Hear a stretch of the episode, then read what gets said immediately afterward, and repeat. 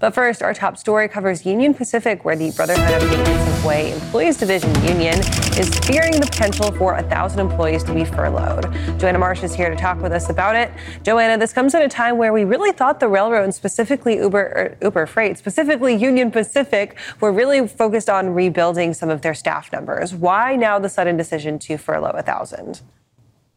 Yeah, you know, I, I think I think in, in general the the the railroads are, um, or at least they've said publicly that um, that they're interested in, in rebuilding their staff numbers, and I think even um, Union Pacific has said um, that they're still trying to um, hire in certain parts of their network, but um, but this. Uh,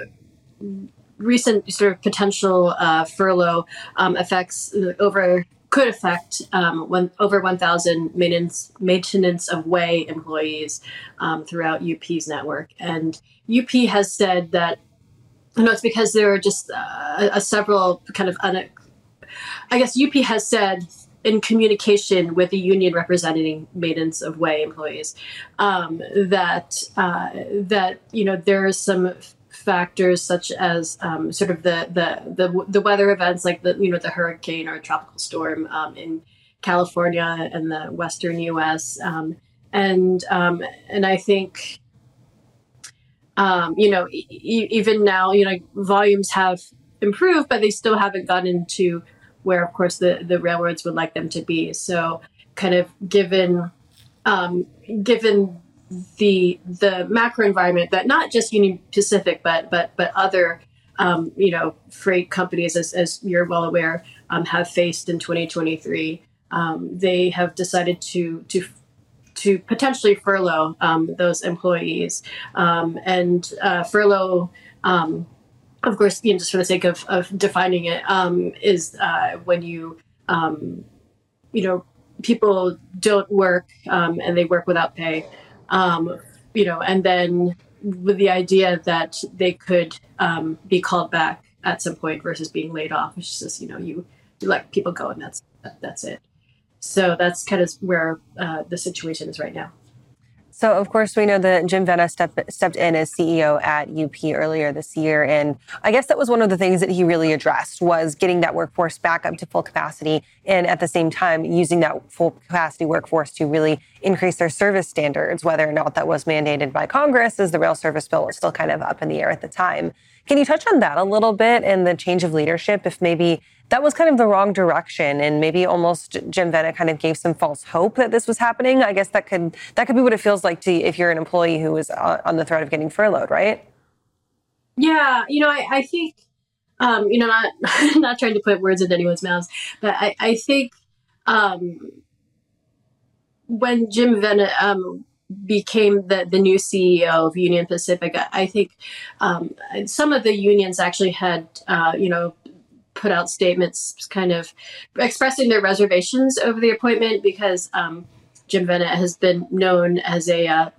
as a, a cost cutting guru, which on one hand Wall Street might like, but um, the, the, unions don't like. Um, and I think there there was concern um, when he was first appointed that um, that he wouldn't honor some of the agreements um, that had been kind of just established between the unions um, and, uh, and and Union Pacific over um, not so much sick leave, but just kind of like work scheduling. So um, and I think Wall Street has, has you know, well Jim Vena has he he he actually was um, uh,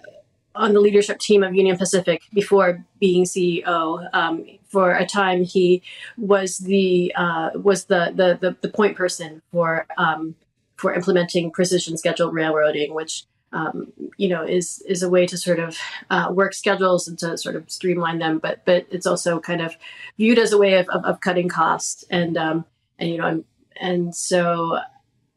I think um, you know some have viewed him as you know someone who isn't afraid to, to to, to go there in terms of, of cutting costs even though um, uh, even though I think lately because of, of regulatory pressure and even perhaps like you know safety issues such as East Palestine um, there's been publicly more of a um, uh, de- desire to, to, to shift less to, you know the desire to less lean on, on traditional practices like furloughing and and and sort of I don't want to say embrace but sort of um, well I guess you could say embrace um, like uh, you know look into to to other measures like you know like what Norfolk you know, Norfolk Southern does or something like which is like to to to not uh, consider furloughs as an option or like or, to, to to not um, lean on sort of layoffs as a way to uh, to, to cut costs.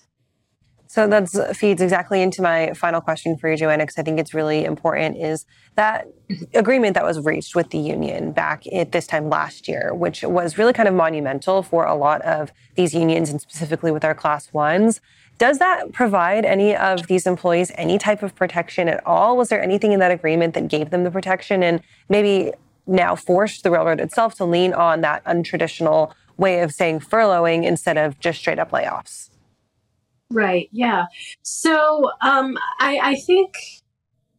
you know, I, am to be honest, I'm, I'm not an, an, expert on the on the labor agreements. I, I think that there that there is language um, within the agreements about like you know, how to, or at least if not language, but but there there are standards about like how to address furloughs should they happen and and, and that, that, sort of thing. Um, and I think um, with last year's labor agreements, I think um,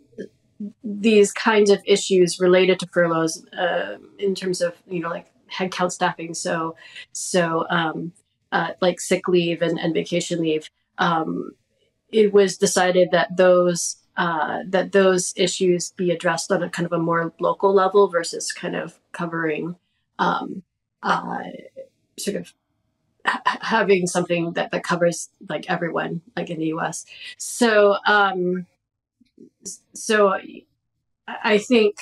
um, you know the the spokesperson for for the maintenance of way union you know had mentioned that they're going to um, be speaking with Union Pacific this week and and if if those furloughs are proceeding they'll probably um, you know try to um, you know hammer out something. Of course that would uh,